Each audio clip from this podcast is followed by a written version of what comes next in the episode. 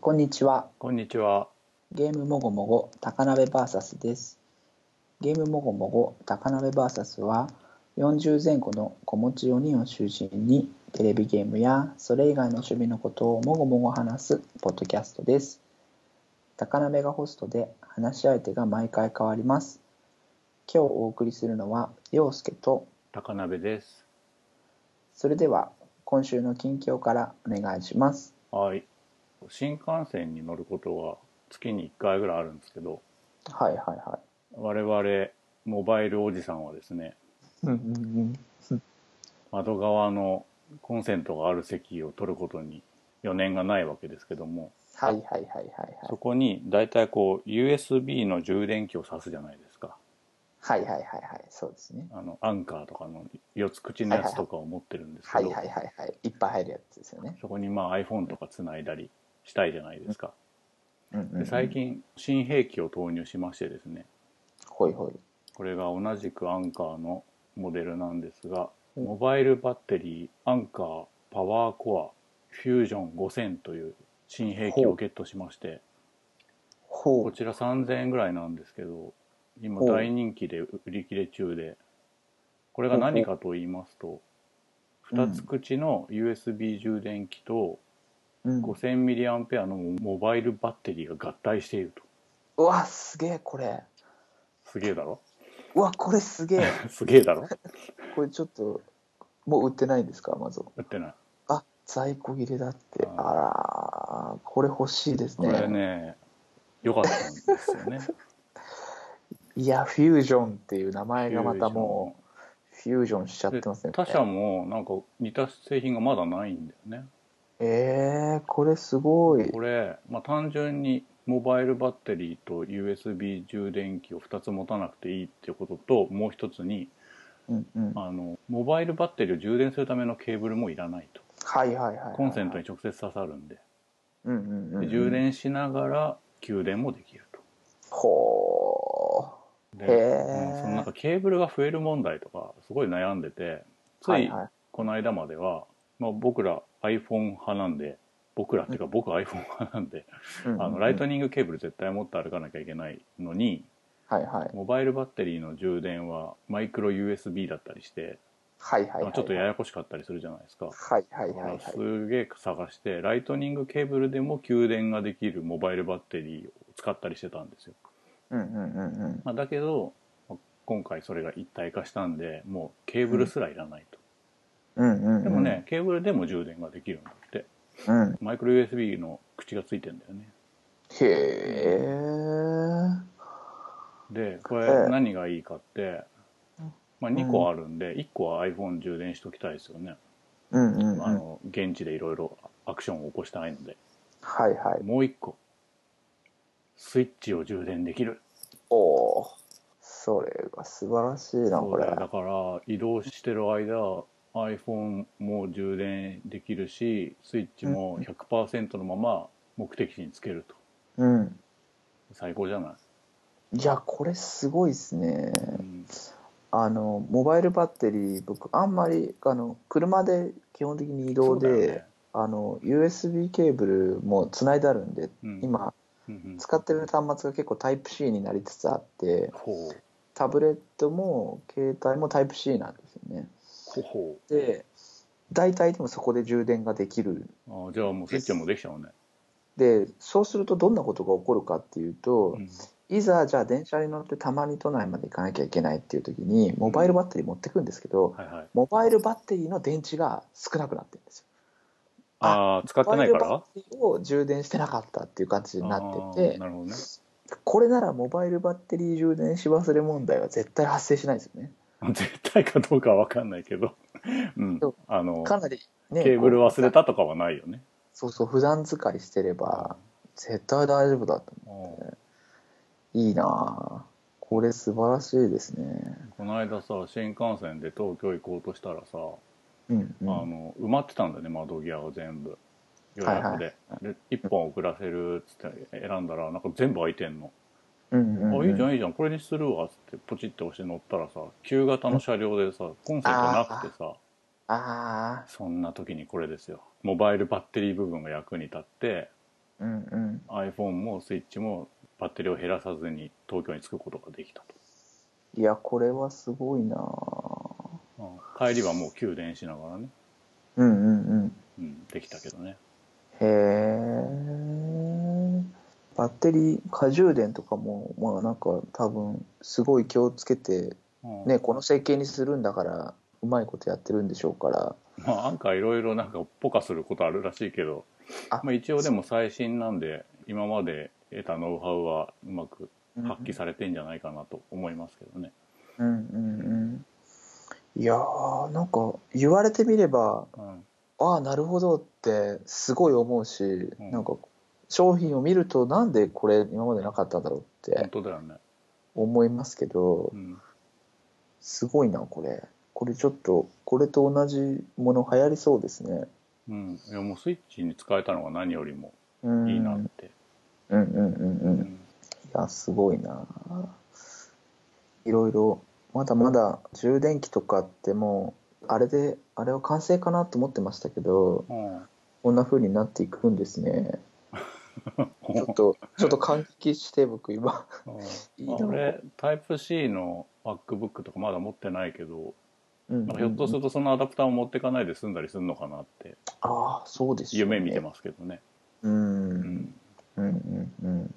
なるほどう。ん、だからどんどんタイプ C に変わっていくといいんじゃないかなうん、うん、うん、うん、う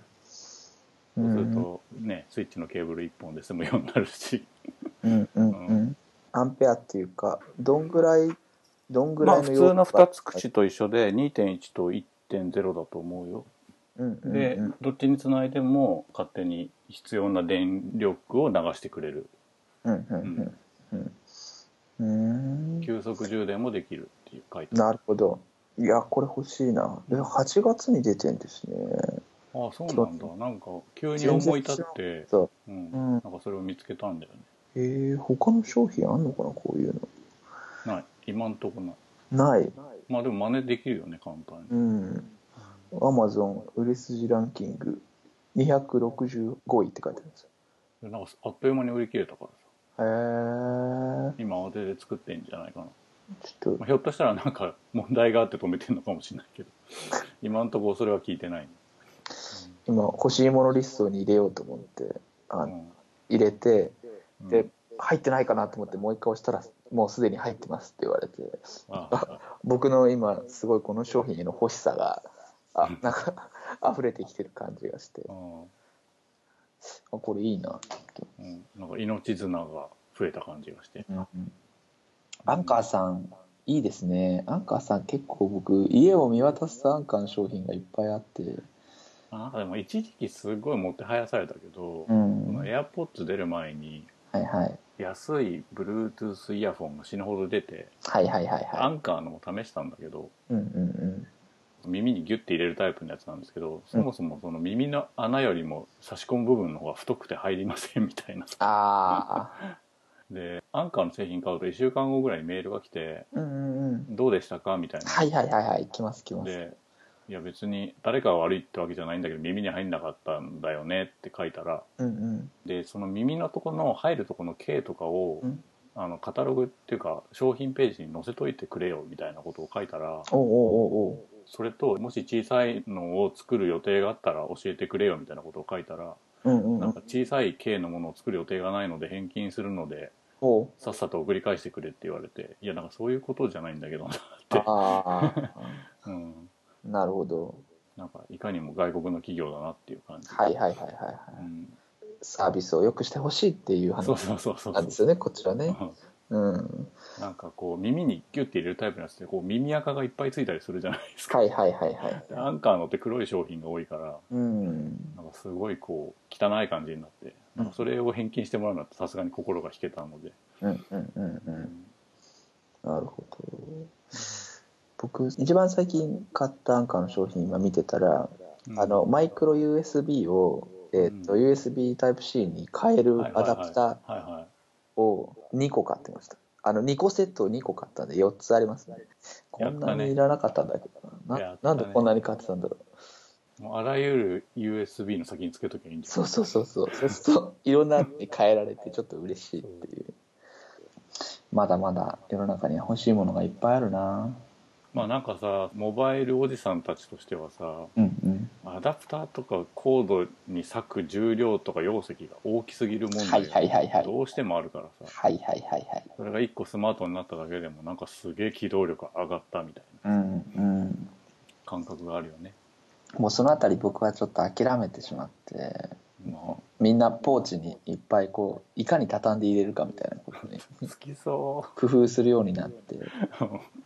まあそっち側でもいいかなと思ってち ょう。本当 むはしろ楽しむ方ね。そうそうそうそうでも本当は減らしたいんですよねうんこういう商品見るとちょっとワクワクしますねうん、うんとってもしっくりきました。はいもう一回商品名言っておくと、アンカーパワーコアフュージョン5000。うんまあ、アマゾンも、アンカーの公式ページも、どっちも売り切れっていうん悔しい悔しい情報ですねう。はいそんな感じです。はい僕は「新女神転生4ファイナル」の話をしようと思いますはい。新女神転生のシリーズはうん。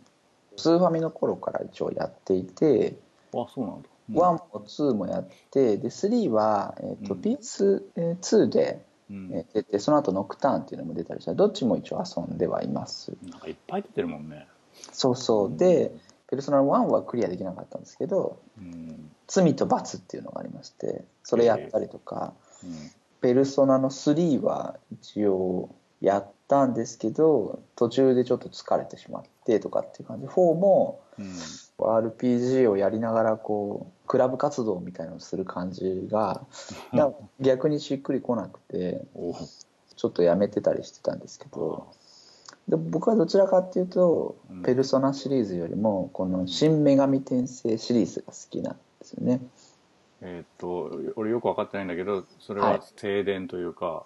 ど真ん中のやつってことだよね。そうですそうでナすンバリング的なことだよね、きっとね。そうですそうです女神転生のシリーズとうん。ペルソナのシリーズがあってなんか悪魔を召喚して一緒に戦うとかあるいはなんか憑依させて戦うみたいなのは似てるんですけどうん。 「新女神転生」のシリーズの方がうんなんかこう、アポカリプスっていうんですかもうなんうかん滅んだ後の世界でみたいなこう話だったありするポストアポカリプスか。そんな感じですうね。ん。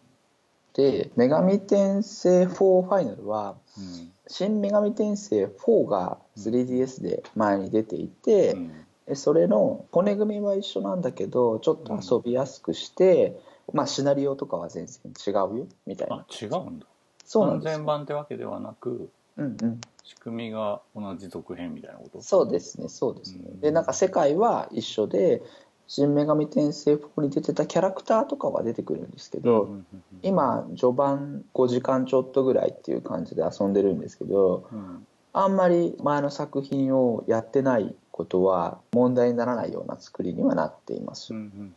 で買ったのはセールで買いましてうんうんでこれを買ったからじゃあ「新女神転生4」も買っておこうと思って4も買ってあってやんなそそうそう一応起動してあなるほどこんな感じうか。オープニングだけ見てうみて、んオープニング見んだ。うんでやってるんですけど、まあ、まだまだ序盤なんですけどすごく出来がいい感じは伝わってきて、うんあやっぱり好みだなと思って遊んでるんですけど、うんえまず戦闘の時とかうんちょっとこう遠目のドット絵っぽい敵がその戦闘画面に映るんですよね、でうんいわゆるドラクエでいうスライムうんがいる位置にうん 3DS なのでわりかしドットの感じのやつが映ると、あーで例えば話しかけて交渉して仲間にする時とかはうんイラストがバッて出てきたりして普段見せられてる絵はそのドット絵だったりするんですけど、見せ方がすごいうまいなみたいな感じでうんその世界のディティールとかもそんなに細かく書いてあるわけじゃないのにうんすごいこうリアルに書き込まれてるような感じがしてああー見せ方一つで 3DS こんなにできるんだなと思ってやっぱりこう改めてこう感心するというかうんそうそうそうそんな作りだったりしてあとはなんかシナリオとかも割とこう僕の好みのうん引き込まれるような感じもあってうん街で普通に歩いてる人とかううんん、あるいはそこにいる人がなんかちょっとこう生活をしてるような感じがあったりうんなんかああ面白いなこれと思ってうん食料を到達していきましょうみたいななんかこうそういうシナリオの中でこの世界では、うんえーと基本的に食べるものがないのであの悪魔の肉を取って食べていますみたいな なんかそういうこうあうんなるほど うんそういう世界なのねみたいな、うんまああの一回滅びてるからねそうそうそうそうであの核戦争があってうん東京を守るために魔法の力でできたシェルターみたいのがドーンってできてその中に閉じ込められてしまいましたっていうお話だったりするんですようんうんだからあの最初にいた町は錦糸町なんですけど錦糸町の地下で主人公たちは生活してるんですよ最初うんああ女神転生ってこんな感じだったなと思ってワクワクしながらうん結構遊んでいてでもうちょっと進んだらまた改めてお話ししたいなと思うんですけどうん僕こういうゲームをするといつもうんこの中で僕がいたらどんな生活してるだろうなって想像するのが結構楽しくてうん結構物資がないわけですようんで悪魔を召喚するためにはスマホがいるんですけ どあの人外ハンターっていうのになんとか無事になると、うんえースマホがもらえて悪魔召喚プログラムが使えるようになるとでこれを使うとうん悪魔を仲間にして刺激することができるっていう話なんですねうんでそれもなんかこう師匠みたいな人についてうんある程度以上のランクの師匠についていいよって言われたら人外ハンターになれるっていうそういう仕組みになったらしいですよね、うん修行がいるみたいなことそうそうそうそう、で試験があったりする別に国家資格とかってわけじゃないのでうんその上の人がいいよって言ったらなれるみたいな、でうんあとはなんかそのいろんなミッションがあったりいろんな役割の人たちもいてみたいなお話なんですよねうん僕何してっかなと思ったらうんそんな大敗とした世界の中 でみんなが閉じこまってるところにいるとうんみんな結構しんどくなってくると思うんですよね、うんなるよねうんなんかやっぱり回復魔法を使える天使みたいな感じの悪魔とかあるいはちょっとこう眠らせることができる悪魔とかを うんこう刺激してうん夜回ったりするのかなって思うとあれあんまり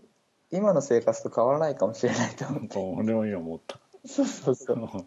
でもなんかこれが割とそのしっくりくる感じだったりそうなんだそうそうあとは食料を調達するっていうシナリオもあったりするんですけど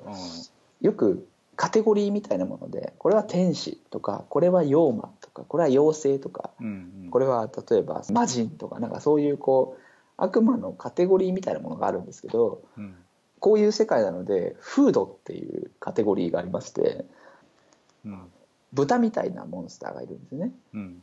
でそいつをこの世界では買って肉にして食べてるとうんいうお話なんですけどうん女神転生シリーズはあの悪魔と交渉ができるんですよねあのトーク戦闘が始まりましたはいはい話しかけるとうん仲間にしたりとかできるんでうん普通に喋るんですよあの子たちああ敵がってことね敵が喋るんですようねん喋る子をちょっとですねうんやっぱり切って肉にして食べるのすごい辛いなって確思っかにてうんでも美味しく食べるのかなとか思ってたらなんかちょっとあー食べるの嫌だねそうそうそうでも美味しく食べるのかなどうかなと思ってうん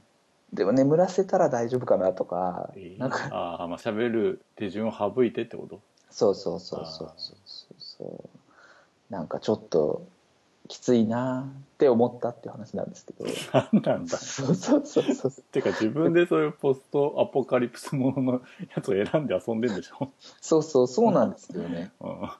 そうなんですけどなんかあこの子食べんだっていうなんかこあう、うんえそれはわざとその何プレイヤーに訴えるようなやっつけるのが心苦しいみたいなデザインなのあ別にそうでもないんですけど肉を集めてきましょうみたいなシナリオがあるんですよねで散々肉を集めて持って帰って、うんうん後に仲間を集めましょうみたいなうんでもそのさっきは肉だった子に話しかけると喋るわけですよ普通にうんわ喋ったと思ってあーで仲間になってくれたりするんですよねさっきうん僕は彼らの仲間の肉をもらったはいのはいはいに、はいはいそれなんか嫌われたらいいのにね仲間にしてるうんうんうん一族と同じやつをうん、あの食料にしたらちょっと嫌われたらいいのにねあーなんかそういうのでもあるのかなそうするとなんかこうあある偏った種族をジェノサイドすることになってってうんうんうんすごいよ ねなんか業が深くなっていく感じあーなんかそういうゲームはまたそれはそれでありそうなあ感りじそうだねうんそうそうそうなんかねこの不思議な世界っていうか、まあ、そういう状況の中でもこう僕はなんかやっぱり日々を生き抜いていくことに注力するのかもしれないなと思いながら、まあ、人外ハンターとして今ちょっとこうクエストをこなしたりうんしながら、この世界の全容を知ろうとしてうんなんか結構バランスも良くてなんか悪魔の合体の仕組みとかも今までのその3までのシリーズはこうごちゃっとしてたんですけど、うんこれおすすめですよとかおすすめしてくれたりとああか、もうそうしないと分かんないもんねもうね、うん、なんかすごく種そ類ういうも意味多でそうだはしうん、親切になっていてなんか非常にこう遊びやすいなっていう感じが、なんか相性みたいなの出んのこの A と B の仲間を合体させるときに、うんうん、いやーこれ60%ぐらいしか成功しない感じですよみたいなのとかあこれすごいいけてるんでぜひやりましょうみたいなのとか出ない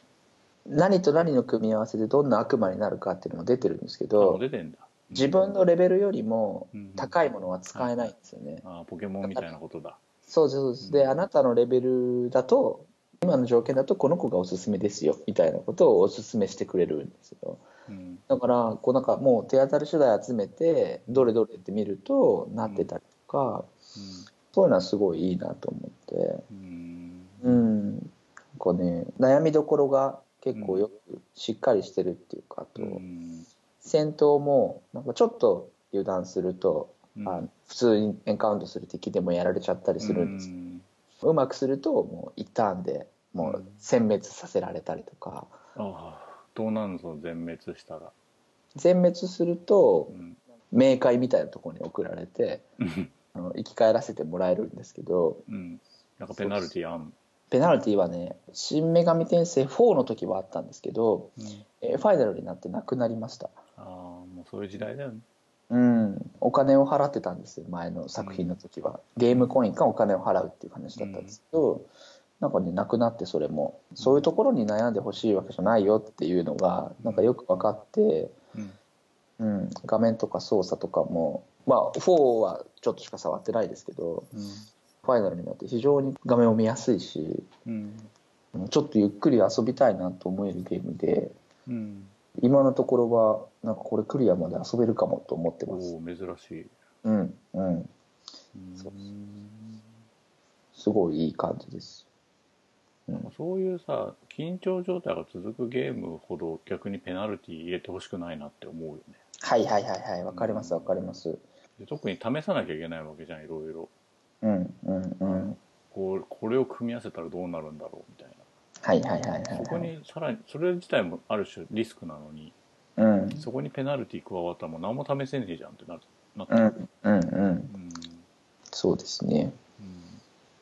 うんなんかいいですよ戦闘もちょっとワクワクしながら一戦一戦やれる感じがして、うんあとはそうそう高鍋さんはうんこういう世界だったらどんなことしてるかなと思って、前のゲームの時なんかそんな話したよねそのし無ました人っけ島に行ったらああどうするみたいなはいはいはいはいで俺は結局運動神経とかた戦う能力がないのでそれをサポートするうんなうんんかうんエンジニアみたいなのやるしかないんだろうねみたいはいはいはいはな、うんなんかマッドマックスの世界とかどうやっても生き残れないもんねいああそうですねあれはきついなあれはなんかあんまり支援する人とかを必要としてないですよねうん、支援が必要な人はもういなくなっていいって血いう血液袋うんって言われて、こう鳥かごの中に入れられてねうんうんうん餌だけ食わされて、はいはいはい元気な血を作ってくれよって言われるぐらいですけど俺 AB 型なんで誰にも輸血できないんで 役立たねえんだろうなって大型だったら「肺翼血液」って書かれていろんな人の元気を分け与 える役割になれるんですけど前ちょっと違う問題でミートもだったかななんはいかはいはいゾンビが溢れる世界になったらどうしますかみたいなうんうんうんうんのでなんか結構真剣に考えた結果うん割と早くゾンビ側に転ぶかなっていう 結論に至ったんだよね。うんうんそうんなんんか大事な人を守るとかさ最後の人になるまで生き抜くみたいなことを期待されてるんだと思うんだけどいうんうんうんやなんかそれゴールないじゃんみたいなさ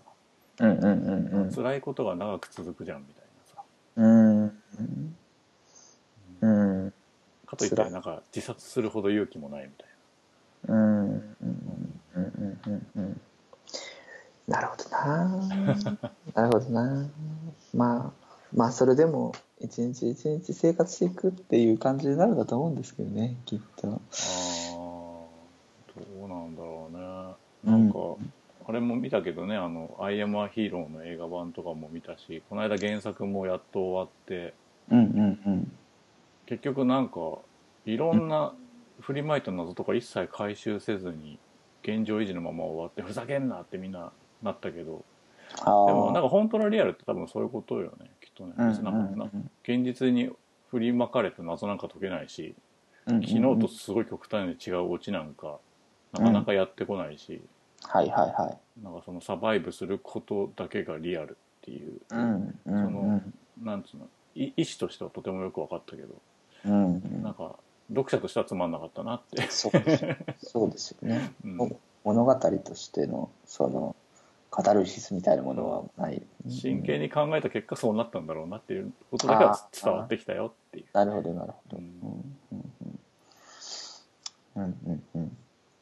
まあちょっとこう感想っていう感じなんで、まうあん近況感想みたいな感じで、はいは今日はこんな感じです。わかりました。はい。プレイステーション VR の話をしたいと思います。はい。ついに手に入れましてですね。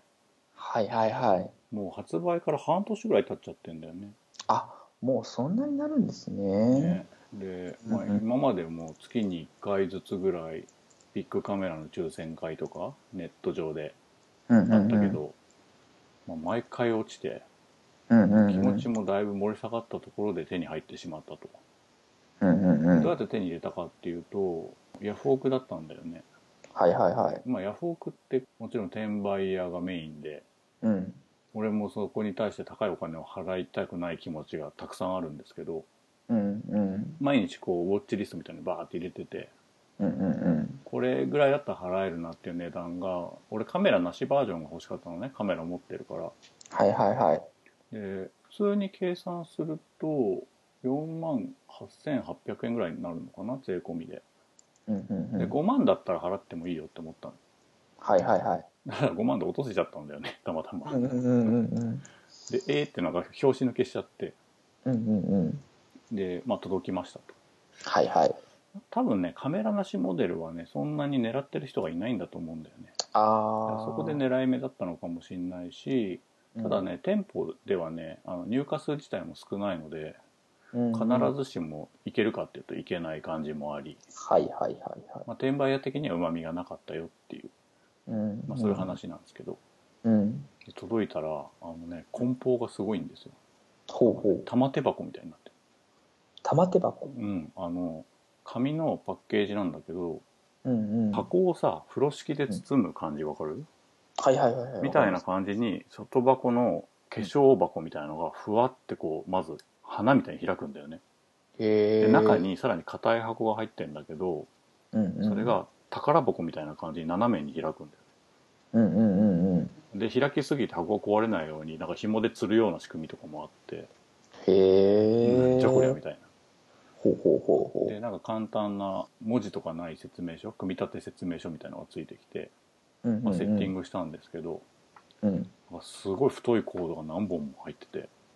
はいはいはい。 PS4 の前や後ろにあれこれ挿してアダプターもつないで割とごちゃごちゃしてました、うん。で肝心のそのヘッドマウントディスプレイ部分はかなり質感が高くですね、うんうん。まあ、。SF チックな感じもありうんさすがソニーだなと、うんうんうん。まあ、だけど、まあ、それなりに重いようん。と 610g ほうほうほ 610g 俺バイクとか乗んないけどヘルメットとかそんな感じなんじゃないかなう。うんうんうん。多分だ。けど、ヘルメットの方が重いのかな 1kg ぐらいあんのかうなんうんでかぶるとうん。重量の位置っていうのがうん。やっぱりその目の前のところが重いわけですからそああ。の帽子のかぶり方とちょっと違うんだよねはいはいはいはいは首の後ろに手を置いてこう、襟足のとこあるじゃないですかい。はいはい。のちょっと上ぐらいからうん。眉毛の上じゃなくてうん。もう毛が生えてるあたりのおでこはいおはいでこはいの。さらに上ぐらいをこう斜めにバンドで留める感じうーん。それによってそうのんヘッドマウントのそのディスプレイの部分前についた箱の部分をこううん支える感じなんだよね。なるほどなるほど。でその後頭部のえっと首の後ろの部分に丸いボタンがあってギュッて押し込むとバンドがこう前後にたわむようになってうんうんその時にズボって頭を入れてうんでその後ろのところにさらにダイヤルがついてるからチキチキチキってやるとそれが締まってうんうん。頭を固定する感じになる。はいはいはいはい。うんで首を振ったりして操作することがあるからはいはい。なるべくギチギチに締め上げるわけですようんうんうんうんうん。で僕らメガネしてるじゃないですかはいはいはい。メガネは一応したままで OK で、うこん。の箱の部分の外側にゴムの、なんて言えばいいのかな、うんあの隙間を埋めるカーテンみたいのがついてる、ほいほいほいあのほ余計な光が入ってこないようい。に、えー目の横とか目の下とかあと鼻。がスポッて入る空間があったりとかして、うんうんうんうん。それを、えー、とゴーグル側の下にボタンがついてて前後に調節することで、うん、うんまあ、奥行き感みたいなことを調節密着感みたいなことを調節できるうんうんうんとでねピント機能はなかったんだよねうーんで2枚のレンズが入ってては歪んだ画像を多分レンズで補正して直接目に届ける感じなんだよねいうんうんうんだからほんの数ミリのズレで画面がすごい歪むんだよねほうほうほうほだからさっきそのおでこと首の後ろで固定するって言ったけどううんなんかねい気持ち的にはちょっと上に持ってった方がいい感じおでこをなるべく上の方に持ってった方がいい感じでうんうでんそれやりつつ、えっとうんゴーグルをなるべく深く目に近づけるとこれはちょうどよかったんだよね、うーんまあそれは人の目の幅とかそういうのにもよると思うんですけどうんうんうんで画面はなんか明るくて綺麗でしたはいはいはいただなんかちょっとギラッとする感じがあってうんうんうんでなんか砂利とは違うんだけどなんかそのブラウン感みたいなにじみ感が縁に感じられる、うーんうんうんうんうん、でねソフトはこれといったもの買ってなくてなんか体験版みたいなの全部落としてはいはいざはっとやったのは「ザ・プレイルーム VR」っていうなんかいろいろはいはいはいはいソニーが作ったミニゲームが入ってるやつというんうんうん「レズ・インフィニット」はいはいはいあと「スター・ウォーズ・バトルフロント」の中に「ローグ・ワン・ X ・ウィング VR ミッション」っていうのがあって、うんうんうんまあ、それとあと「コール・オブ・デューティー・インフィニット・ウォーヘア・ジャッカル・アサルト・ VR」っていうまあそれもなんか戦闘機のやつ、うーんまあ、その4つを主にゲームとしてやってそれ以外にうんうんゲームじゃないものもいくつか体験版があってうんうんうんアルメットっていうものかななんか英語でしか書いてないからわかんないんだけど、アルメットっていうなんかマッチ売りの少女をモチーフにした立体絵本みたいなやつうーんうんうんうんあとインベーションっていう宇宙人みたいなのがやってきてドタバタするみたいな動画的なものはいはいあとシン・ゴジラシン・ゴジラシン・ゴジラが目の前に現れるっていうほうほうほうあとなんか初音ミク VR フューチャーライブデモっていう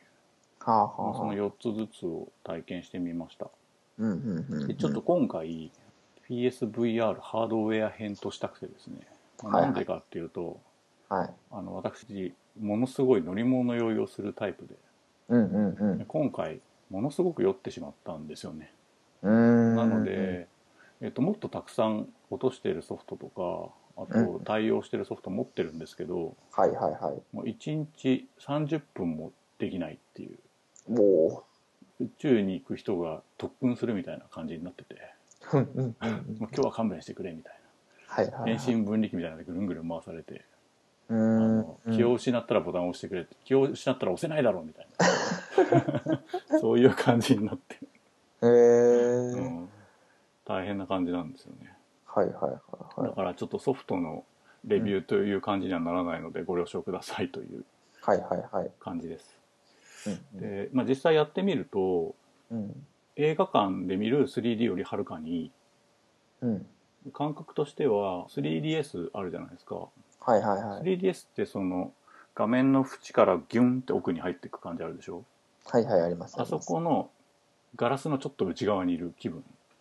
へがあっえて、おおってなるんだよねはいはいはいはいでゴーグルが素潜りとかする少年がするみたいなサイズなんだよねうんうんうんうん水中メガネのサイズっていうかはいはいだから意外とその真横が見えないっていうかああさっきもその黒く覆ってる部分があるって言ったけどうんうんうんそこに立体空間はあるんだけどうんゴーうんグルで覗いてることには変わりないわけよなるほどなるほだどから普通の視野角よりは狭いから、うんうんうんそのゴーグルをかぶってその世界を覗き見てるんだよね、なるほどなるほどでまあその黒い縁がどうしてもあるからうんうん明るい画面のものを見るとその黒縁が目立っちゃうんだよね、ああなるほど、うんんそういう意味で言うとレズレズインフィニットは黒バックなんで、うんうんうんうんその空間の広がりみたいなことがしっくりきていたと、はいはいはいはいはういんだから宇宙空間とかそういうの合うと思うねうんうんうんうん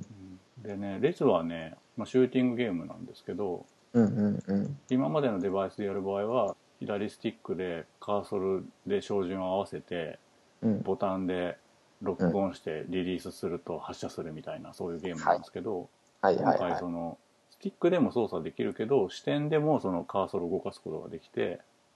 おう敵が4機やってきたら目でこうなぞるとカカカカってこうロックオンしてボタンを離すとへえビームが飛んでいくっていううんうんそれ気持ちいいんですよやっぱりへえ目線目線だけでってこ目となん線です要するに、えー、と中視点っていうのかな見てる真ん中がカーソルになってて、うーん目でこう追ってなぞるっていうの、ほう、うんほいわゆるそのロックオンシューティングってあるじゃんパンサードライブンとかそういう感じなんだけど、うへえでね首を振った時に、まあうん左右はうんそんな負荷がないんだよね、はいはいだけどその上下はいはい上下はっいてあんま動かさないじゃん普段も、そうですねうんでその上向いたり下向いたりの時の頭の重さっていうのがあるんだけど、うんうんうんさっきその 610g をつけてるかうらん動かすことはともかくとしてうん動かし終わった後にその 610g 余計な重りがついてるんだよねああでそれを止めるために 610g 分の負荷が首にかかるんですよねはいはいはいはいはいではい反動もつくんだよねはいはいはいはでいその時にその自分が意図しない揺れが加わるんだよあーきついなねでその時にさっき言ったその画像の端っこのにじみとうんうんうんあとその画像がついてくる時の微妙な遅れはいはいはいはい普段は感じないぐらいなんだよだけどその頭の揺れと加わるとうんうわってなるんだよねうーでん自分でカメラを操作しても割と酔うんだけどうんゲーム側がゲーム側のタイミングで動かす時とかは本当もう全身の鳥肌が立つぐらいあああうんあうんでねどのコンテンツもね15分以下なんだよねうんうんうんうんそれは多分そういうのを考慮してくれてるんだと思うんだけどなるほどなるほどそれでいながら俺は一つも15分を耐え切ることができなかった、なるほどうな、ん、その遅延をより感じやすいってことなのその頭の重さでってことだよね多分、うんうんうんうんうんうんあの好きなところで止めらんないからはいはいはいはいはい止めたつもりでちょっとこう余力が残るわけよはいはいはいはいはい感性というか、うんううんんでそれをさそんなスピードじゃないんだよ大したスピードじゃ、うんうんうゆっんくりやってもそのうんクラっていう感じがくるんだよねうんうんでまあ率直な話なんかこう遊園地のライドだと思ってやった方がいろいろ割り切れるなと思ってそはあの汎用的なゲーム機のディスプレイっていうよりは、おお化け屋敷とかジェットコースターって思ってうんやる方がいいなとうん思いました、うんうんで、まあ、解像度もレイテンシも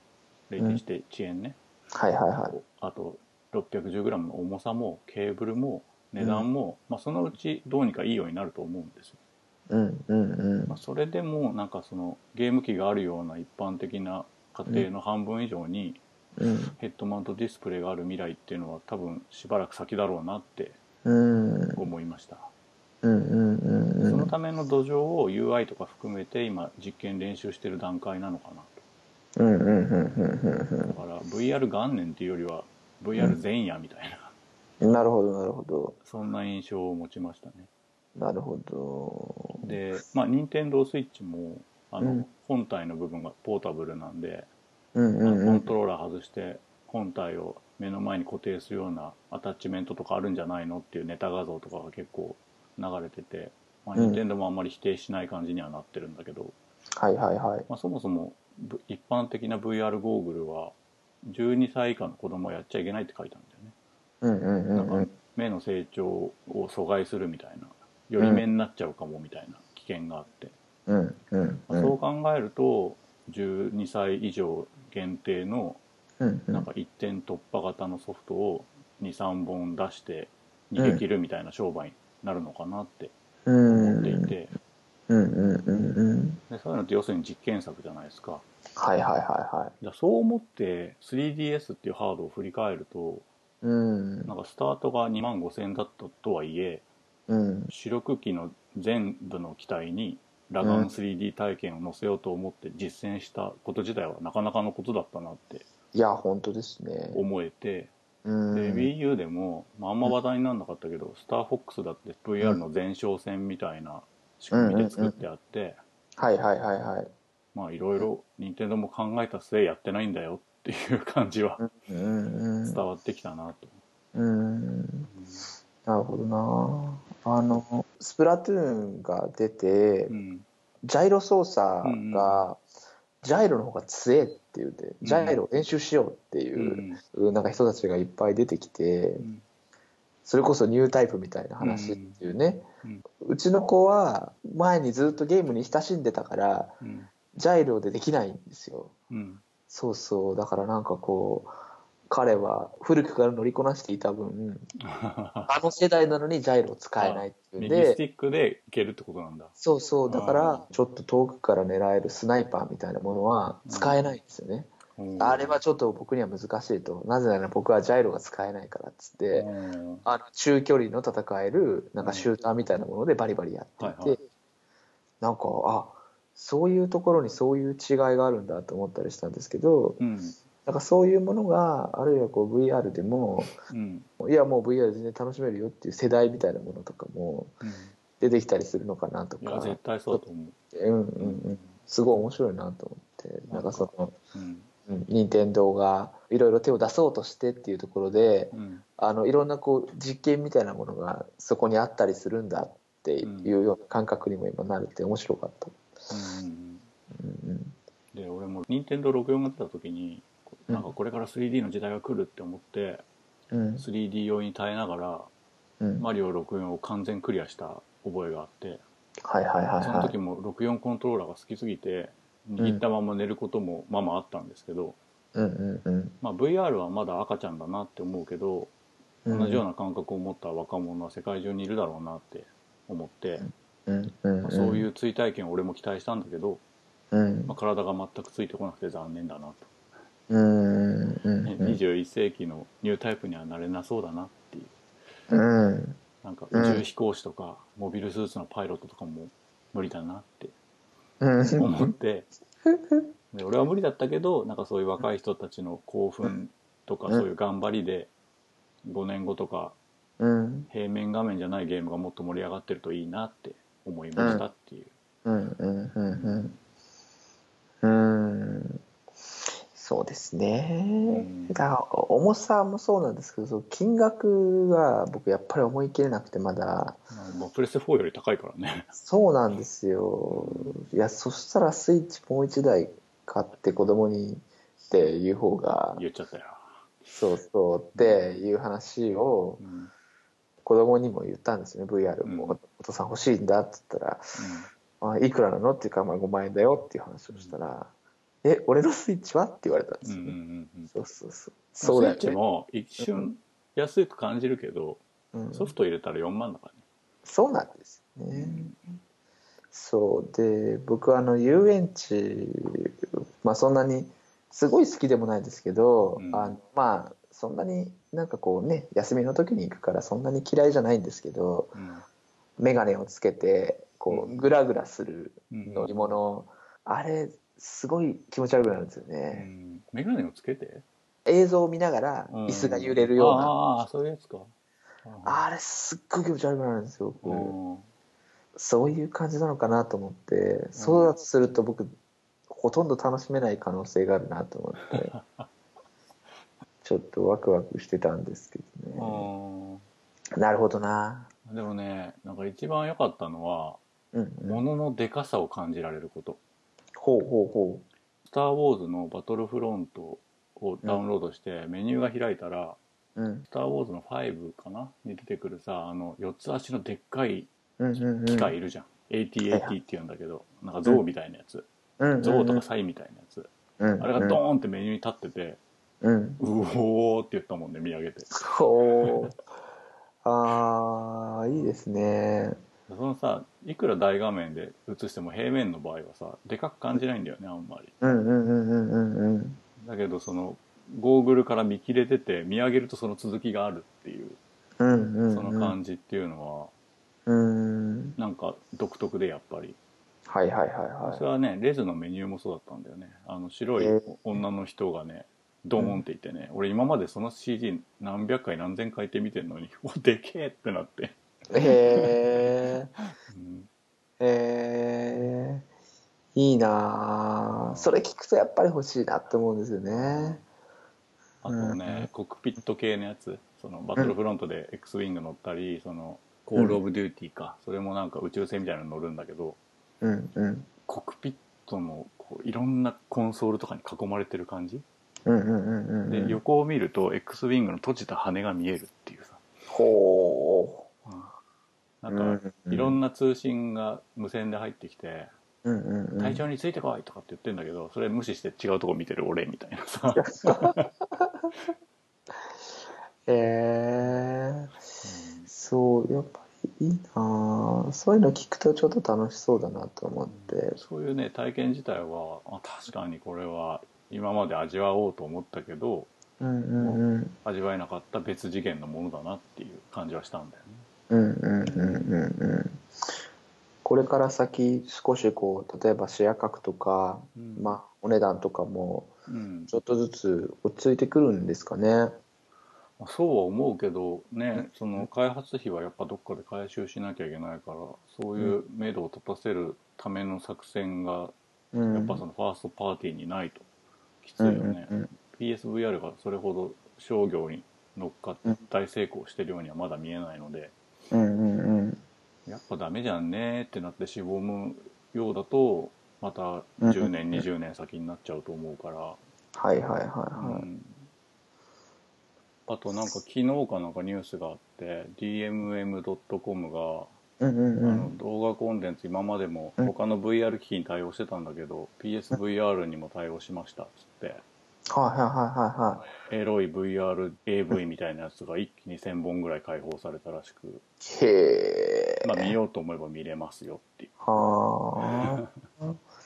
なんかよくね DVD を牽引したのはそういうこうアダルトジャンルじゃないかって話があったりするんですけどうんやっぱり体験として違うもんなんですかねどうなんあだちょろっと俺映像作品はまだ見てないのでなんかデートする作品とかも PSVR のコンテンツにあるんだけどうはいはいはいはいそれが丸いスクリーンの中にいるだけの感じなのか本当に立体として認知できるのかうんう分んかんないので、う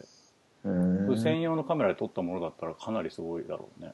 ああ専用のカメラっていうのはあの天球カメラみたいなやつなの多分そうだねあなるほどあのなそれこそさ Google ストリートビュー撮る人がいるじゃんはいはいはいはいはいみたいな機材が多分いるんだと思うんだけど、うーんしょぼいやつだと2点のカメラとかでなんとかするのかもしれないね。あなるほどうんうーんなるほどなまあでももうちょっともうちょっと買えないかな買えないうんちょっって感じですとねお試しぜひしてくださいっていう値段ではないから、そうなんですやよっねぱり昔のその体感ゲーム機をわざわざゲームセンターにやりに行くみたいなぐらいの距離感はあるんだよね。うんうんうんうんでそれぐらいでちょうどいい気もするんでなんか、うんうん、どっかの会社ナムコだったと思うけど新宿かなんかにそういう場所作ったらしいけどね、はいはいはいはいちょっといっぺんやってはみたいですけどうんね VR 遊園地みたいうんな、そういうところが最初かなうんでなるほどなっつって足腰立たなくなって気持ち悪いよっつって帰ってうん気持ち悪いんだけどすげえからなんかすごいこうやきもきするよねうんだってやっぱり手を伸ばしたくなんだよね立体の中にいるとだけあどあ手は出てこないから当たり前だけどコントローラーは出てくることあるけど、うんうん手は出てこなくてうんうんうー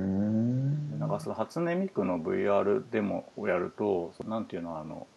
パキッてやると光るやつなんていうんだっけ、はいはいはいはいなんかあれですわかります、うん、あのなんかライトサーベルみたいなやつはいはいはいはい、はをい、コントローラーの絵の先にくっつけてくれるんだよねだからコントローラー振るとへ自ー分の手がライトみたいなのを振ってるみたいな感じになってうんうんうんでうん一応ゲーム要素もあってそのリズムに合わせてみんなに合わせて同じ振り方をすると、うんうんうん点数じゃないけどなんかいい感じになるみたいな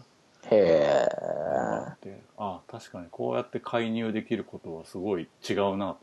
うーんそうんのライブ DVD とかを買うのとはちょっと意味が違うなっていうんうんうんううん感じがして、うんうんうんなるほどなうん、初音ミクすげえ相性いいですよね確かに、うん、うんすげえなんかさ面白いんだよそのライブ会場で席が選べんのうんうで、ん最前列で見上げることもできるし一番2階の奥で見ることもできるし右側からあー左側からって見れるんだけどへえ舞台で目の前に立つってこともできるのへえそんな体験ないじゃん うんうんうんうんうんみんながさ囲ってわーって応援してるのにさ自分と初音ミクだけが舞台に立って向かい合ってるっていうへえすすごいなあなんかすげえなあうん例えばさ Perfume のライブとかってさ踊りがすごい凝っててさ、うんうんうんで会場も広いもんだからその正面だけじゃなくていろんな角度から楽しめるように踊りが組んであったりするんだけどはいはいはい今い日はちょっとこの席から見てみようかなみたいなこととかができたうらんうんうんうん何度も見ちゃうよね。そうですね、そうですね。うん。なるほどな。いろんな可能性はあるんだろうなと思うんですけど。うんうん。なるほどな。買っちゃうんだろうな、いつか。うんうん。いつかは分からないですけ ど。うんそうそう。バイオハザードとかちょっとやってみたいんですけどえー怖いのは怖いよ。 やりたいですよね。そうそう。うん。ああいう世界に入り込むとどんな気持ちになるかなっていうのはちょっと楽しみだっうた。んなんか100円のキッチンっていう体験版みたいなのも出てたけどね。ああ、はいはいはいなんかはい。前日短って書いてあっうたんバイオハザード7」もう それだけでも俺十二分だと思うんうん。多分あれ、VR 専用なんですよね。ううんいいな。うん、ちょっとまたうん、 ソフト編も楽しみなんですけ ど、できるかどうかわかんない対応ソフトでお持ちなのは結構いろいろあるんでしたっけそうなんか「レズ・インフィニット」と「スター・ウォーズ」とあと「アイズ・オブ・ザ・トゥーム・レイダーはいはいはい。新しい方のやつ」。うんはなんか対応してるらしくうんうんうん。うんまあでも想像はもうついてきたかないろいろやったからうんううんうん。うーん視野角はそんなにじゃあ広いっていう感じじゃなくてその水中メガネ越しに覗いてるっていう感じ、そうそうそう、うん、特に明るい背景だと余計それが際立つよっていううんうんうんだから「スター・ウォーズ」でワープするとさ、星がビャーってこうスピード線みたいになるじゃんはいはいはいはい、はい、本当は目の端でもそれを感じたいんだけどうんゴーグルの内側しかそれないんだよねってうんうんうんうんそうするとなんかこう局面ディスプレイとかだとできるんですかね、あうあん、そうだねでねその結構スペックをフルに使うもんだから、うんうんうんまあ、ちょっと酔った一休みって時にさポーズをして置いときたいじゃん、はいはいはい、はい、するとあの青いランプが8つぐらいピカーって光っててうんうんうん、でプレステ4がブワーって回ってて とても気が休まらないっていうねいやでー俺は俺でなんか変な汗かいててうんあいいやもう今日 は切ろうっつっていなんかちょっとしんどいですねだ本当ね宇宙に行く人のトレーニングみたいああ修行ですね修行うんいや楽しもうと思ってやってるのにトレーニングっていうのがまたねまあ俺が特にね弱いっていうのはあると思うけどうんだから本当なんかそういうの全然感じない人とかは、うんなんか一歩も二歩も先の体験をしてるんだろうなってうん思ううん VR 酔ったって話しか聞かないです よ周りでは本当にうんうんこう自分が座ってるのに立って歩いてる感じとかもうそれだけでダメですとかそれもあったねだから俺いつも普段机に座ってる椅子をテレビに向けて、うんそこから動かない感じでやってんだけど、うんうんうんまあ、なんか立ってやった方がおすすめですコンテンツとかって言われるんだけどはいはいはいはいいやとてもやる気がしないわ怖くてなんかぶっ倒れたりしそうだなと思ってああでも座ってるとかえってしんどくないんですかそういうのってああいやだからその歩くようなコンテンツは全然やってないだからあできないとてもじゃないなるほどうんなるほどなんかマリオみたいマリオっていうかクラッシュバンティクーみたいなやつがあって、はいはいはい奥に進んでいくんだよねカメラがはいはいはいはいでキャラクターはうん自分の頭の右側に行ったり左側に行ったりするみたいうんだからうんな、えー、と空間の中に自分の頭があるからはいはいはいはいいわゆる三人称視点はいつも自分の前にいるじゃん頭の前にはいはいはいはいはいだけど空間の中に頭があるもんだから右に行ったり左に行ったりすると頭を右に向けたまま空は間は、えー、と左耳の方に進むみたいなああうん意味わかるわかりますわかりますでそれ気持ち悪くなりそうですね超気持ち悪く てただ歩いてるだけなのにただ歩いてなんかちょっと段差のところのフルーツだかコインだかを取ってるだけなのにうんうんブワーって立って よあの鳥肌がうわあーダメだーってなってーうーんうーんそっかでそういう意味ではなんかその今の例うえんば PS4 のゲームでも、うんこれ全然ダメだ酔うわっていうゲームたまに今はもう今となってはまあたまにしかないですけどうんそれも技術の進歩でうんあの少しずつそういうのが少なくなってきたってことですよねこうすると人間は酔うぞっていうのがよく分かあってきーやっぱフレームレートが低くてたはいはいはい滲んだ画像とかをうんうん一生懸命見てるような状態っていうのはやっぱ酔いやすいよね。あと、はい自分が認識してるのよりもずれてるとかうんうんうんそういうのはやっぱ酔いやすい。うんうんうんそうすると VR も技術とかもちろんハードの問題もあるけどソフトで調整することで酔いづらくはなるんですかねいやだからそう思ってたのやる前はうんうんうんだけど、ほほとんどが多分8割8割はハードの問題だねなあなるほハどードのスペックが追いついてないっていうなるほどな、うんだから60フレームじゃ足んないって言われてるらしいじゃん今はあそうなんでですそれを左右2画面出さなきゃいけないから、うんうんうんえっと PSVR は違うと思うけどオキュラスだかなんだかっていうのは240枚出せるようになってるって聞いた気がすほうるほうほうすごいなお気がそれぐらいオーバースペックなものを出してさらにそれをこう効率化していく技術とかが磨かれていくんだと思うんだよね、うん最近ではその中視点以外は適当に書いてもいいみたいな技術とかがあるらしくてへでえ要するに例えば首を左に振った時に右側の景色はどうでもいいだろうっていう考え方だとは思うんだいはいはいはよいはいた多分だけどねはいはいはい左側はすごい綺麗に描いていかなきゃいけないけどうんうんうんうんうんその分右側はサボっててもいいみたいうーんな、まあそういうノウハウを貯めてる最中だと思うんだよねなるほどなるほどなるほどそういうのがじゃあ出揃った後に任天堂が出すかもしれだから出揃うことは可能だと思うんだけどない、うんうんそれまでにその市場の期待感みたいなものが残ってるかどうかって話だよねどどっちかっていうとねその VR で散々酔ったしっていう今5万円払った人が次また4万5万払えるとはなかなか思えないので、うんうんうんうんなるほどうんこうちょっとどっかあのアトラクションを探してやりにあ絶対それはやった方がいいと思う、うんで目の前にスマホを入れるタイプのやつはやんない方がいいって言ってたうよ、んうんうんうんうん、やっぱりなんか全然体験として違うから、違うですもんねうん、了解ですはいはい面白かったですはーいオートマトンさんっていううん、なんこれはゲーム記事を配信してる会社さんなのかなか最近よく聞くよね、うんオートマトンさん記事がすごい面白くていつも RSS に入れて読んでるんですけど4月の上旬と中頃ぐらいにうんうん出てた記事がすごい印象に残っていてうんその話をちょっとお伝えしたいなと思ってるんですけどはいはい3月の25日におう第えー10回アクセシビリティキャンプ東京っていうのをやったんだっていう記事が出ていてアクセシビリティアクセシビリティっていうのはあ近づきやすさとか、まあ、利用のしやすさみたいなことだったりするんですけど、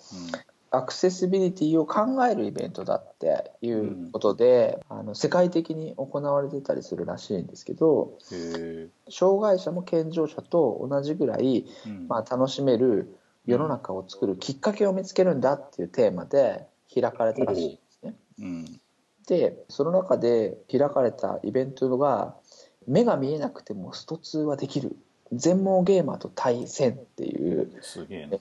第10回のイベントがあったんだってことで。うんそのビデオゲームのグラフィックスから情報を得ることができないその視覚に障害を持つ人たちがうんどんな風にしてゲームを楽しんでるのかがテーマになってるんだうんっていうところで、まあ、なんかこうトークをやったりうんなんか俺たちはこんなゲームをやってきたんだとかうんあるいはなんかその実際にゲームプレイを披露したりとかっていうのがあったんだってうんいう話でなんかそのイベントの記事もすごい面白くて。うんなんかこうなんだろうな、えーっと長い時間割いてその全盲の方と,、うんえーっと参加者がうん対戦を普通にしていた ら、じゃあ見えない状態でやるっていうのはどういう感じになるのかなっていうのが、うん視覚に障害がない参加者が自然とこう、じゃあ見えなかったらどんな感じなんだろうっつってやってうんうわ全然わかんねえわみたいな感じだあった目つむってみたいなことそうですそうですあでなんかお互いがゲームを見ないで対戦する画面みたいのが。ーうどんどんどんどんその場で増えていってうんブラインドってはいはいそこに書いてあるんですけど、まあ、ブラインドで対戦する格闘ゲームをうん経験したくなってうん全盲の方に戦いを挑んだ結果、うんもうほとんど何が起こってるか分からないままに惨敗したんだみたい距な、離が分かんないもんねそうで彼らはその例えば波動拳を打つと、うんその波動拳が右から左に流れてくる音が分かるっていうんですよねへでー画面の今どの辺りにあるっていうのが分かるっていうストツーっていうのはスーファミのストツーあそうそうスーファミのスト2みたいですね、うーんそうそうそうなんかいろんなゲームをなんか新しめのやつだったらそういうなんか 3D 音響みたいなの入ってるのかなってちょっと一瞬思ったけどねはいはいなんか最近のゲームよりもなんか昔のゲームの方が割とここでは話題になっていたりとか、うんあとは、まあ、ドラクエ2にはまってうんロンダルキアの洞窟に落ちてうんだからこの人はなんかロービジョンの人弱視の方とかなロんかービいジョンろっんてな言うんだそうそうそうう、んあの方がいらっしゃったりして、なんかその、特にその交流として、うんそのゲームを介して、障害を持つ人と一緒にこういう感覚なんだっていう話をしていたら、うん自然と目見えない中でゲームってどんな感じでやるんだろうみたいな話を、こうう感覚として知りたくなるんだみたいな話は、うんなんかすごい面白いなと思うって、んあなるほどなと思って見ていたんですけど。まあ関心がある人が集まってるからね少なくともうんうんうん、でもう本当にでもこう見れば見るほどですね例えばロードランナーは音でどれだけ落ちてるか分かるとか歩いてるとこがはしごなのかとうかんうん分かるんだとかへえ例えばポケモンをうん鳴き声を聞けば全部分かるっていうんですね。ああそうだろうね形わかんないから声でわかんないとしょうがないもんねその鳴き声だけを動画にしてるやつ見て鳴き声を全部ダウンロードして聞き比べられるように名前をつけたりみたいな、うんだからそういうのをこう聞くとすごいこう執念みたいなものを感じる一方でうんあのなんていうんですかね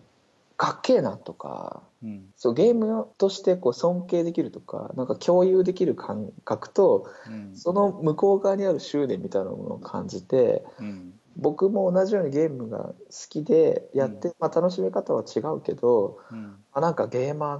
ってすげえなっていうなんか感覚 ゲーマーってすげえな。そうそうそう僕自身もまあゲーム、まあ、そこまでやっぱり追い込んでやってないんですけどうん。達成感を得るためにうん。しっかりゴリゴリやるっていうのは、うんなんかこうゲーマーとしてはすごい尊敬できるなって思うような話が、まあずっとあってうん。なかなかこう示唆に富んでる記事だなと思ったんですけどうん。その中でもすごいこう印象的だった話が何点かあるんですけど「風のリグレット」はいはい。非常に有名な画面が真っ暗で音で楽しむんだっていうゲームの感想をうん。 「風のリグレットってどうだったんですか?」っつってうんファシリテーターの人この人は目が見える方なんですけどうん。聞いたらう「んああセガサターンですよね」ってうん「あれねあのー電源を入れたら初めて初期設定があるゲームだったんです」ってああ、確かに確かに。で初期設定があるっていうのがもう初期設定があってこうんこれなんかもうなんかよくわかんないけどできねえぞってことになってうんうんうん。途方に暮れたんだっていう話をまうずん最初にその方がああ、すげえわかるわ、それ。うん。でその後にうんあのいやだから「風のリグレットどうでした?」って聞いたら、うんあのああれは別になんかラジオドラマみたいな感じで、うんそんなにゲームとしてっていうのは新しくなかったっていう話を聞いて、うん僕当時あのゲームをやった時にあこれは目が見えない人でも楽しめるうんじゃないかって思ったんですよ僕、うん当時看護の学生だったのかなとかなんかわかんないんですけどなんかそういう医療に携わろうと思ってたこともあってうんすごいすごいと思ってたんですけど、うん実際に見えない人はうんそうでもないんだなって思ってちょっと不思議だなって思ったのとうんあとあのうちの息子がうん少数派色覚ってまあ言うんです言い方するんですけどいわゆるこう、うん色弱と呼ばれているもので赤がちょっと見づらいんですよね。赤だけなの赤緑えっとね赤が弱いっていうふうに今のところはなんかきっちり分かってないところもあるんですけど成長途中だからっていうとこああろなるほど、赤が弱いところがあってうん、で薄い赤と濃い赤を見分けるのがちょっと苦手な、はいはいはい子供はスプラトゥーンが大好きでうんスプラトゥーンに一応そういう少数派比較用のモードがあるんですよおー気づいてなかったよでそれを使うとインクの色が固定されるんですよね、あああ濃淡で分かるようになってるってことこだっねちは黄色こっちは何色みたいなので、うん必ずその色になるようになってあますあまあその画面だけってことだよね他の人は違うんだろうねきっとそうですそうです、それはやっぱ息子使わないんですよね、うん分かる分かるいやこれは毎回色が違うんだっていうこととかにもはいはい楽しみがあるし、おー別にインクの色が見分けられると違うってことは分かるそうそう僕は大丈夫だからっていうんでそれは全然使ってないんですけどおー洋芸のオーバーウォッチもうん同じようにあるんですよね、うん何これがは変わんのスプラトゥーンはうん色覚異常モードみたいなものはうん1個そのオンかオフかみたいな感じしかないんですよはいは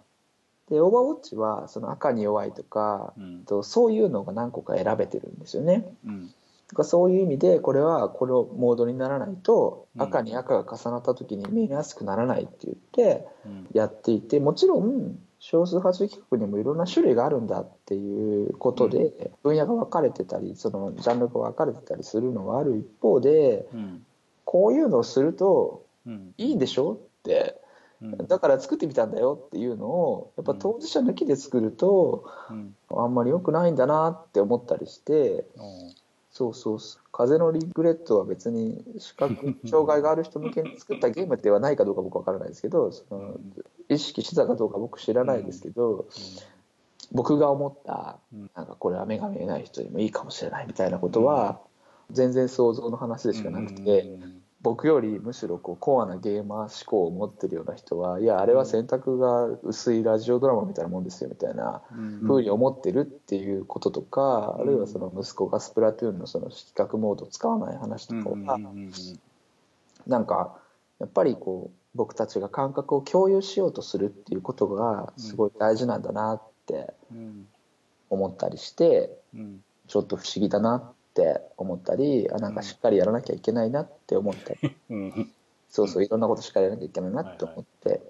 でその話を今日今日一応そうだそうだと思って、うんもう聞いてみたんですよね「そのオーバーウォッチはどう?」とか「スプラトゥーンどう?」ってどんな感覚だったのって聞いたらうん「どうしてそんなこと聞いたの?」って言われてう「んいやこうこうこういう記事があってこんな風だったんだ」って言ったら「ああなるほど」って言ってで「この人たちはこんな風に遊んでるらしいよ」って言ったら「うんやっぱり執念が違うよね」っていう話をして。うん遊びに真剣な人は僕はゲーマーとして尊敬できるし、もういい話だなこう障害を持ってるっていう人に限らずうんゲームをやりづらいんだっていう環境にある人がうんゲームをやるっていうことは、うんもうゲームやるってことだけで違う達成感があるんだよねっていう話をおーいい話だ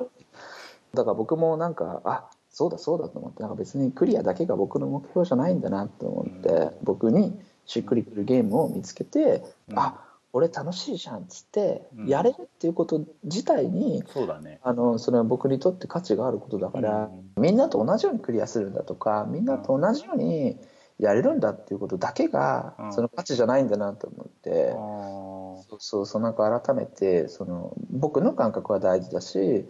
その誰かのために何かを作るんならやっぱりと、当事者の意見っていうのはやっぱ一番大事にしなきゃいけないよなっていうことをこう改めてしっかり感じたっていう話であーそうそうそうそう、うん、なんかさ、まあ、2つ意見があるんだけどうんうんうんやっぱその弱者と呼ばれてる人たちうでんうんさ分けられたくないんだよね基本的にうんどういうことですかあの弱者用っていう道に入れてほしくないんだよねうんうんうんうんうんうんあうのん、まあ、弱者じゃなくてもいいんだけど例えばさ老人専用のさ分かる本みたいなのあるじゃんなんかはいはいはいはい楽あ々あいうのね楽々本みたいなやつかうんうんうん嫌がんだって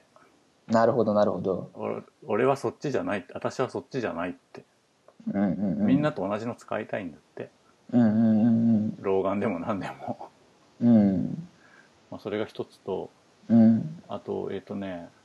飯野健二の「風のリグレット」に関してはなんか意識してたらしいよ当時あでですね。すげえ喜んでもらえんじゃないかな褒めてもらえんじゃないかなって思ったら普通にデバッグみたいな反応が返ってきてしょんぼりしたっていう話が当時あって、うんうんうんまあ、ま。だその当時若かったろうしね飯野健二はいはいはいはいはいはい。 20代じゃん下手したらだかうーん。らなんかそういうので打ちのめされたんだみたいな話をしてたね当時うんうんうんうんうん。うーん。この記事の中でも今はその視覚障害者向けのゲームっていうのが増えてるとうんでそれは何でかっていうとそのやっぱりスマートフォンが出てきてうんあとはその視覚障害者の方が遊べるためのゲームを作るためのプログラミング言語ができうんてうるんいう話とまあ、かカラーパレットとかねある程度もう定量化できるというかうんうんうんこのパターンだったら分かるやつっていうのがありそうだもんねはいはいはいはい。うん。メテオスとか入ってたよね色尺異常モードみたいなあ、そう、うんと、えっ、と、そうじゃなくて、こう、音だけで遊べるゲームっていうんですか。ああそっちかそう、そういうう意味でも、うんそうそうそうそうそうそう。そういうのは、全然目が見えない中、ロンダルキアの洞窟を渡るみたいな、うんより、なんかこう、修行感が少ないっていう話をしてて、うんうんさっき VR で修行っていう、ね、修行じゃないか、トレーニングっていうことができたんですけど、うんなんかそういうのって、苦痛を乗り越えてやるみたいなことになんかちょっと近くて、普通じゃないじゃんだから うん。本人たちにとってはだからその同じ地平に乗るためのうんうんうん楽しい努力なんじゃない、うんうんうんあそうそうそうか普通だと思ってるのはそれはちょっとおごりなんだよきっとあなるほどなるほどうん、うんうんうんそうですねうん、この方の「風のリグレット」の感想はでもすごい面白くてやっぱりその高鍋さんが言った通りにうんその視覚障害者が遊べるものをターゲットにしようとするとうんハードルを下げることでアクセシビリティうっていう、んハードルを下げることがアクセシビリティって捉えられる傾向にあるんじゃないかなってでも多分ユーザーはそこを求めてないんですよってうんやっぱりつまらないゲームはやりたくないわけですよねっていう話をはいはいしはいてなんかすごいなるほどなと思うしその後に最初にハマったのはネットハックをやってってうんネットハックをやってうんみんなとこうコミュニケーションツールだからあれをやってコミュニケーションが生まれたゲームなんだコミュニケーションが生まれないゲームなんてやっても面白くないんだうんまさにまさにそうそうそうそうなんかこう難しいことが離れるきっかけじゃないんだなとかっていうのはやっぱりすごい思うんですよね、自分もそうだし、うん、なんかその飽きるとか面白さとは何かみたいな、まあ、前回の話とも少しこう重なるのかもしれないんですけどうん何のためにやってるんだっていうところではうん別にこうクリアしたいからやってるっていうよりはうんやっぱりねこう毎日毎日何か乗り越えてるような感覚とかなんかそういうことを得るためにやってたりするのかなとも思うし、おーいやもっと単純なんじゃない例えば流行りの曲をみんなで共有するとかそういうことに近いんじゃないのあーあーあーそうかそうかでその時になんか耳が聞こえない人の曲はこっちですって言われたらさ全然もう共有したことになんないじゃんっうんうんうんうんうんてことなんだと思うけどね。うんうんうんそうですねうんうんそうだからどっちでも楽しめるんだよっていうのがやっぱり理想的ですよねどっちもっていうか俺はもっと理想的なのは普通に真摯に作った結う果そんの視覚の要素が削られても成り立ってるっていう方が理ああ想なるほどなるほ的だど、例えば、うんまあ、ちょっと今回の「ゼルダ」を目が見えない人はやるのは難しいだろうけどうん、ただそのタイトルにもあるように「ブレス・オブ・ザ・ワイルド」ってさ野生の息吹じゃんか。うんうんうんあらゆることがこの環境の中で起こってるっていうのをさ耳で感じることの要素っていうのは他のゲームより強いと思うんだよねはいはいはいはいだから今すげえ遠くの方に流れ星が落ちたとかさはいはいはいなんはか雨が降ってきそうな匂いがするとかさいうんうんうんなんか遠くの方に敵がいる感じがするとかさうんうんうんうんなんかそういうのを視覚情報なしにもう感じられるテクニックとかがいっぱい入ってると思うわけうんうんうんうんうんなんかそういうことで成り立つと美しいなとは思うけどね、うん、そっかそっかうん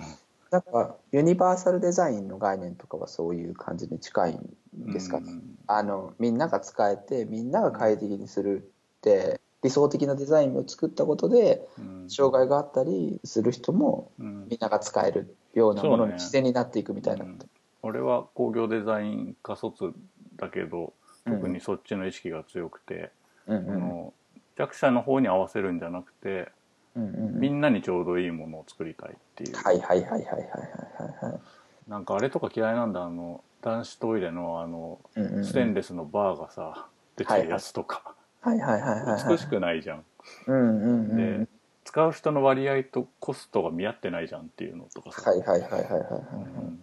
確かに確かにうんあれはあんまり代替のものってないですよね。あんまないね、まあ、あのメンテナンスフリーとかそういうことも踏まえた結果それが一番効率がいいっていう答えになってんだろうけどね現時点ではね、うんうんうんうん、左右につけやすかったりとかう、んそういうこともあるのかな。うん、この記事を通して、まあ、いろんなことは感じたんですけどうん、とにかくなんか僕は子供の遊びに真剣な人はゲーマーとして尊敬できるみたいなことを いいね彼がしれっと言ったのがなんかちょっとこういやあなんかこいつ熱いなと思って11歳の発言とは思えないあ12歳か12歳になったんだもそうう12歳なんですけど早いなこの春にだからね僕ポッドキャスト始めてすぐの頃は彼6歳だっうんたもうだいぶ経ったなと思いながやらばいねうんそうそうそうんなんか誰かが真剣になることをいいねって思えるのはだいぶ知的レベルが高い気がするけどねううんうんそうそうなんかねあれぐらいのって言うとあれですけどまあなんか中学生になったぐらいはなんかこう真面目にやるのってそうそうそうそうそうなんかかっこ悪いみたいなそねうそう思ったの俺もあるのかなとも思ったんですけど今まあなんか一生懸命勉強したりしてる分うんゲームをやる時間は貴重だからみたいななんかところがあって、うんせめて遊びなんだから真剣にやりましょうみたいななんかそういうのをこう、僕はそんなに口知らないですけど、まあ、やるんだったら一生懸命やんなよみたいなことはよく妻が言っていて、まあそう、そういうののの影響があるのかもかしれないですちょっと面白いなと思ってうんあともう一個だけ思いついたっていうか関係あるのしかわかんないですけどうんうんあのダイアログ・イン・ザ・ダークを思い出したんですよね。なんか名前だけ覚えてるけどなんだっけダイアログ・イン・ザ・ダークは真っ暗なところでうん視覚障害のある方がガイドを務めてくれるっていううん真っ暗いところの中でうん視覚障害のある方の方がうん「どうぞこちらへどうぞ」なんつって道を案内してくれて、うんそこはちょっと川がありますから気をつけてくださいとかっておおなんかこう建物の中なんですけど水が流れててなんかこういろんなものが置いてあってあそこ危ないですよなんつって教えてくれたりとかしてーうっんていうなんかこう世界でもなんかあちこちにあるアトラクションというからしいですけどへーいつか行きたいなと思ってたんですけどそういえば行けてないやと思ってうんそうそうちょっと気になってはいるんですけどそのことをちょっとなんかこう改めて思い出して。うん見えない中でゲームをしてる人がいて、うんそうすると見えない中でどんな感覚でいるんだろうっていう風になってうんお互いにブラインドでゲームをしたんだっていう話を見て、うんあそういえば見えない中で生活してるその感覚ってうんそうだ体験できるアトラクションがあるじゃないと思ってうんあの誰かの感覚を感じようとすること自体がうん僕のこう感覚とか気持ちとかが少しこう研ぎ澄まされるようなところがあるから。あーうん、なんかこうそういう意味では、まあ、例えばこういう記事の中から僕はどんなこと感じるんだろうなとかうんそうなんかそういうことにつながってるのかもしれないななんて思って、うんうんうん面白いねその目が見えない人側の都合にみんなが合わせて乗っかるみたいなことだよね、そうですそうですそうです、うん、これちょっといつか行きたいんですけどねうんそれ誰が主催するのそんななんかこれあのもともそうという海人た外ちがいでるのうんうんうん「ダイアログ・イン・ザ・ダーク」とは「暗闇のソーシャルエンターテインメント」って書いてあるまあよくわかんないけどうん1980年代からなんかドイツで生まれたらしいですようんすごいなと思ってうんあ大阪にもあるみたいですよえ東京外苑前と大阪ちょっと興味がありますー、うんちょっともうちょっとゲーム真剣にやろうって思ったっていう話でも えー、そっちなのまとめそうそうそう そそそうううでもや一ろうの方なのか一生懸命やりたいなと思ってそうそう負けてらんないなと思って子供にも、うん、なはいんかあの視覚伝達に頼りすぎじゃないですか僕らってはいはいはいはでまあ俺はもし視覚を失ったらい、うん、ゲームをデザインすることは100%無理だと思うんですけどうんうんうんなんか視覚って結構危ういなって思う時があってうんうん時々さあのうおん風呂にさうんあの電気消して入ることがあってはいはい電は気消さないくてもいいんだけどうん例えば目をつむるじゃんうんうんでうん水面にピターってこう手のひらをつけてみるはいはいはいはいはいはでい手を離してみようとするとこの表面張力で手に水がちょっとちょっとだけくっついてくるんだよねはいはいはい引はっい張られるみたいなわかりますわかりまですそれがなんか想像よりも相当粘っこいんだよああ普段目で見て感じる水よりうんうんうんべちょってした感じがあるうんうんうんのまあなんかうんうん感覚が研ぎ澄まされるってさっき言ったけどなうんんかそうんうのん視覚じゃないものを頼ってみるみたいなことはなんか時々はやりたくなるなってうんうんうんうん思ったっていううんうんうんだからその「ダイアログ・イン・ザ・ダーク」もきっとなんかそういうちょっと置き換えてみるみたいなことなんだろうなとうんうん思って、うんそうですねうんそうそうちょっと関係ある話かわかんないですけど僕やっぱり人の悩み事とかうん苦しい話をすると聞く時が多くてうんすごい真剣に聞こうって思うとちょっと目を閉じたりするんですよね、うんうんちょっと言ってることわかんないなとかっていう時は少し目閉じ てき聞いたりすると「ちょっと待ってくださいね」なんつって「もう一回お願いします」とかって言って目閉じて聞くと少し入ってくるようになっあてまあもともと音が好きなのもあるのかもしれないですけどラジオ聞いたり、うんあるいはポッドキャスト聞いたりみたいーなうので、ん真剣に音だけを聞くとちょっと気持ちがわかる時もあったりうんそういう意味ではなんかこうそういう体験に似てるのかもしれないですよねなんかこううん目を閉じると水がより粘っこいみたいなこととうか、んうんより感覚を研ぎ澄まして面白いゲームをやりたいですね。あーうん、なんか俺は普段さあの本当に家から出なくて土日以外ほぼ何十時間も連続して家から一歩も出てないんですけどうんうんなんかその家から一歩出るとかちょっと旅行に行ってみるみたいなのも、その感覚をわざとずらしてリセットさせたいみたいなああ気がちょっとあるよっていううんうんうんうんそういうのがないとなんか体の中にインプットしても蓄積されていかないよねなんかいろんなことう、がんうーんなるほどまあ言葉とかうん視覚伝達みたいなことにすごい頼るんだけど、うんうんそれはなんかツールの一つでしかなくてうんうんうんもっとなんかそのあ今日は日差し強いなとかうんうんあの違う人が作ったご飯を食べるとか、 あああうんうなんんかほ埃っぽい風が吹いてるなとかうんうん文字とかにする場合は結構そぎ落とされる部分みたいなうんうんうんうんことが意外とその心とか体に影響を与えてるっていうかうんそういうことに気づくよねっていうんなるほどなう、ううん、ん今ここで感じることっていうことをしっかり感じることで表現の豊かさが出たり、うんあ、るいはそのコミュニケーションがより円熟したりするみたいそうだと思うな、うんうんうん、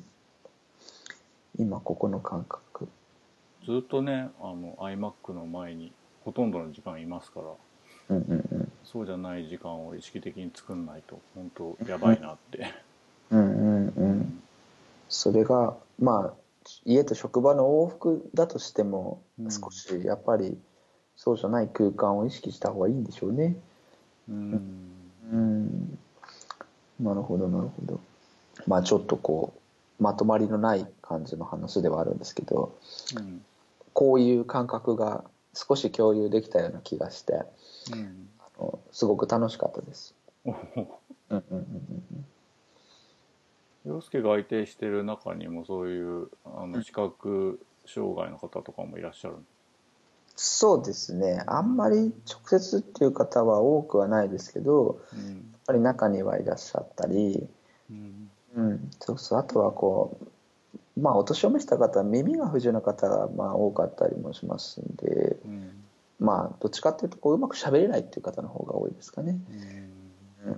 もっと分かりづらい形でうん刺激が違った形で解釈されたりするのでうんそういう目が見えづらいんだよとか耳が聞こえづらいんだよっていうところ以外に感覚の障害があるみたいなイメージうんうで、んでお腹の中で何かが暴れてるんですはいはいはいはいっていう話が盲腸だったみたいなことがあったりするわけです。ああ結局さ本当に暴れてんじゃんみたいなそうそうそうそうああれはこうだったんだねとかうんこうその人がどんなことを感じてるのでこういう表現になってるんだろうっていうのをうんこうセッションしたりその人のお話をしたりしながらこう掴んでいく作業みたいなことをずっとやってはいるのでうんそういう意味では感覚の共有してみささみたいなものはうんずっとあるんですよね。うんうんだから他の人がどんなことを感じてるのかって話を聞くのはうんあうんだからかうん面白いしなんかこううん答え合わせ感みたいなのがある、ああこの人はこんなこと感じてるんだって教えてもらうとすごい嬉しいんですよだかうんらで僕の好きな人のその感じてる話はより嬉しいんですよねうんおお高野さんこんなこと感じてるんだとかしいたけ嫌いなんだみたいなそうそうそうそうしいたけ嫌いな話とか僕すごい大好きで、うんうん、なんかそういう話を共有する時ってなんかこう楽しげな感じがして気持ちを許してない人にやっぱそういうことを教えてもらえないじゃないですかうんわざわざ言わないしちょっと飾ったりすることがあると思うんはいです、はいはなんかそのナチュラルな感じで語れるようになってるっていうこと自体が僕が受け入れてもらえたような気もするし少し関係性が深まったような気分になれるっていうかいあーなるほどなそなんだかからあのうん母がねううんうん趣味がなくてうんうんうんうん多分ね俺が想像するにうんうん話を聞いてほしいんだよねあはははははでなんかさっきその陽介が言ったみたいななんかちょっとした喜びみたいなことを多分感じてるんだろうなと思ってうんうんうんなんかした方がいいこととかあれば手伝うよって言うんだけどそういうのは一切なくてうんうんうん手伝ってほしいこととかうんうんなんかその場にいてちゃんと話を聞いててほしいみたいなうんうんうこんうとをん最近すごい感じるようになった、うんうんまあ、最悪電話でもまだいいぐらい、うんうんうんうんうんだからミニマムで一番役に立つのは人の話を聞くことかもね、ああそうですねうん、うん別にに中身がなくてもよくてうんうんうんうん自分の揺れてる感情に寄り添ってくれるみたいなさうんうんうんうんうんうん別に文句言いたいわけでもないんだよねきっとね、うんうんうんうんうんうんそうですねうん時間と空間を付き合ってくれるみたいなことがミニマムなのかなっていう気がうんうんうんしてきたようんそうそうでやっぱり何よりいいのはやっぱこれ何回も聞き返せるんでこれ本当にありがたいなと思って、うん、だからなんか僕たまに何でもない生活音を家の中で撮ってるんですけど ちょっとやばい感じあるけどね、そうそうあのなんかちょっとこれから録音しますよっつってご飯ああそれ言ってんだったらいいけどそうそうあのなんか何でもない普通の会話を撮ってたりとかでそれは別にどこ配信するわけじゃないので、はいはいはい Apple Music とかでこうちょっとこうピアノとかかけてその音を取って別に編集するでもなく後で聞いてみるとうんすごい面白かったりしてうんたまにはこういうのいいのかなって本当に思もう価値があるような、まあ、いつか価値がきっと出たりしないかなって老後の楽しみにななるるかかももししれれなないなるだろうねきっとね、写真あんまり見返したりしないかもしれないけどうん音源とかだったら多分中身全然忘れちゃうしうんまた聞いたらすげえ面白いかもしれないなとかうん思ったりしましたね。うんうんちょっとうんまあない感じではありますけど、うん大丈夫いろんな感想でしたっていう感じです ね。はい、はい、ありがとうございました。はーい以上、ゲームもごもご高鍋 VS でした。お送りしたのは陽介と、高鍋でしたそれではまた次回までごきげんよう。さようなら。さよなら